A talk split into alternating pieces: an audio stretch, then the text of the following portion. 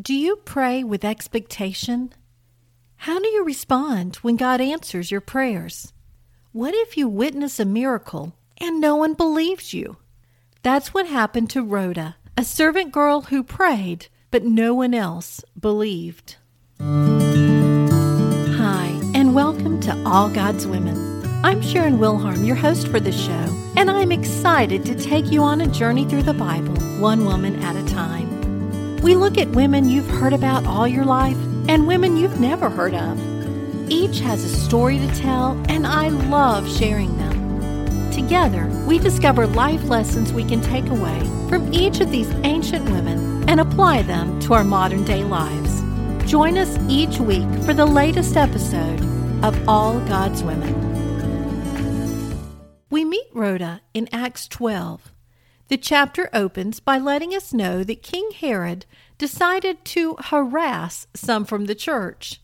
He started by killing James, the brother of John, with a sword. He saw how it pleased the Jews, so he seized Peter as well. But he captured Peter during the days of unleavened bread, and he didn't want to do his killing during the holidays, so he imprisoned him first.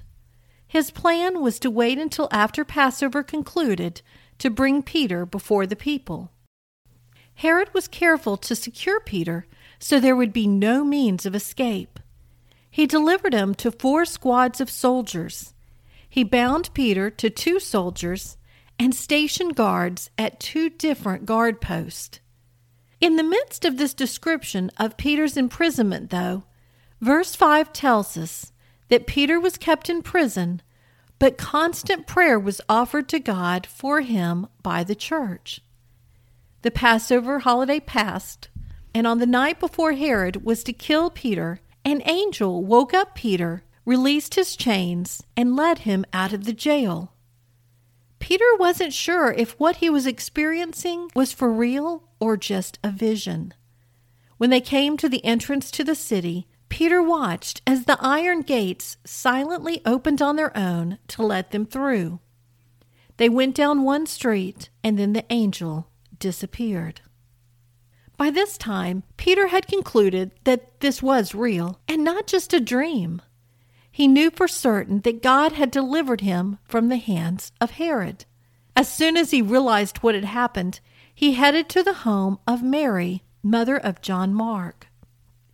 The early Christians were at Mary's house, gathered in prayer for Peter's safety.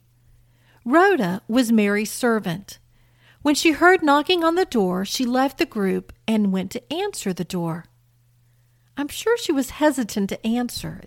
These were dangerous times they were living in. They were risking their lives gathering together to pray. What if it were soldiers come to arrest them just as they had arrested Peter? She must have called out, Who is it? Imagine her surprise when she heard Peter's whispered voice asking her to let him in. However, in her relief and excitement, rather than opening the door and letting him in, she instead ran to the others to share the good news, leaving Peter standing outside the gate. She ran inside, babbling over and over that Peter was at the gate. These same believers who were praying for Peter's release didn't believe that it could actually happen. They insisted that it was an angel and not Peter himself. In the meantime, Peter continued knocking until they finally opened the door and saw for themselves that it was him. He motioned for them to keep silent until they could get inside. Then he shared how the Lord had delivered him. He told them to go share with James and the other brethren. Then he went on his way to another place. The next morning, chaos ensued at the prison when no one could figure out what had happened to Peter. Herod sent out search parties, and when he couldn't be found, Herod ordered all the guards to be killed.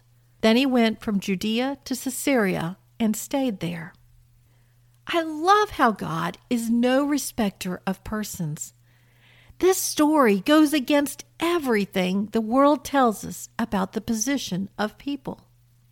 Herod was king. He did everything in his power to restrain this fisherman turned preacher.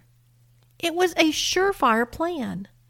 But God showed that man's power is nothing compared to his. Where did Peter go as soon as he was released? To the house of Mary, mother of John Mark. God allowed this woman, this mother, to house the group of early believers. Women like her played a powerful role in the life of the early church. Though she may not have preached or served outwardly, she opened up her home and provided a safe place for the disciples to gather and pray.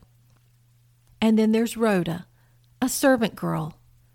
Though Rhoda probably lived at her home of service, this was late at night. This was her off time. She could have been sleeping, getting rest, so that she would have the energy to serve the extra people staying in the home. Instead, she participated in the prayer service. She may not have been an active participant. More than likely, she huddled in the shadows, observing from a distance. When she heard the knocking on the door, she instinctively went to open it. How can we not smile and find joy at her reaction? This servant girl realized immediately that God had answered their prayers. In her excitement, she couldn't wait to share the good news.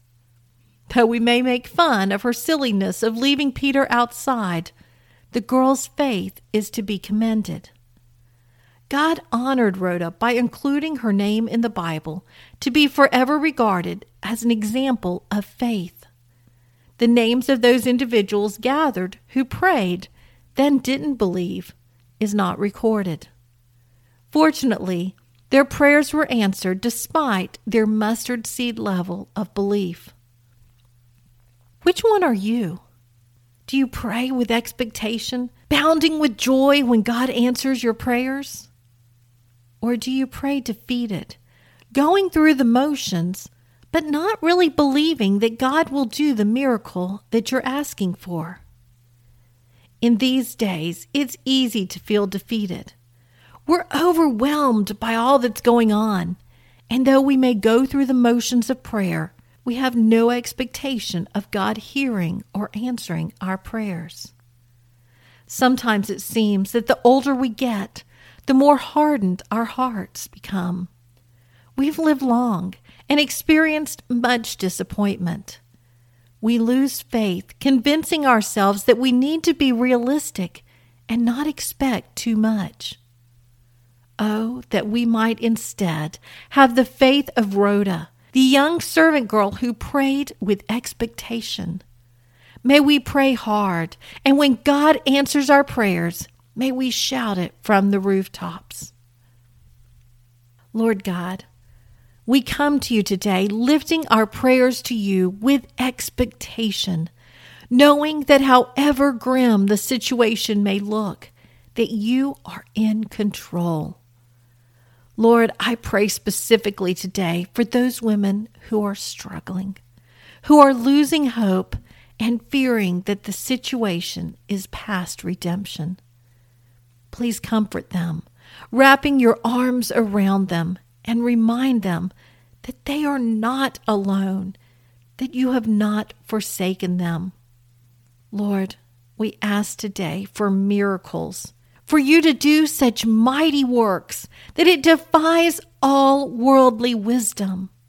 Give us the faith of Rhoda and allow us to be able to share with those around us the amazing things that you can do.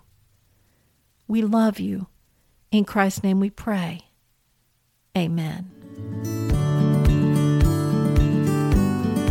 That concludes today's episode of All God's Women.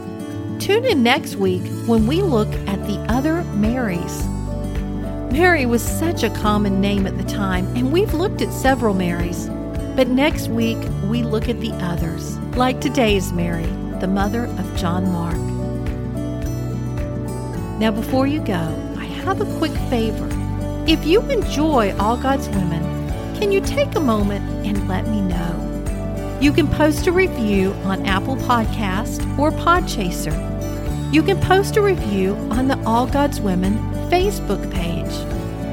You can comment on my website, or you can send me an email or message from my website. Reviews encourage others to take a chance and check it out. It lets them know what they can expect. Thank you so much for all of your support. It means the world to me. Until next week, goodbye.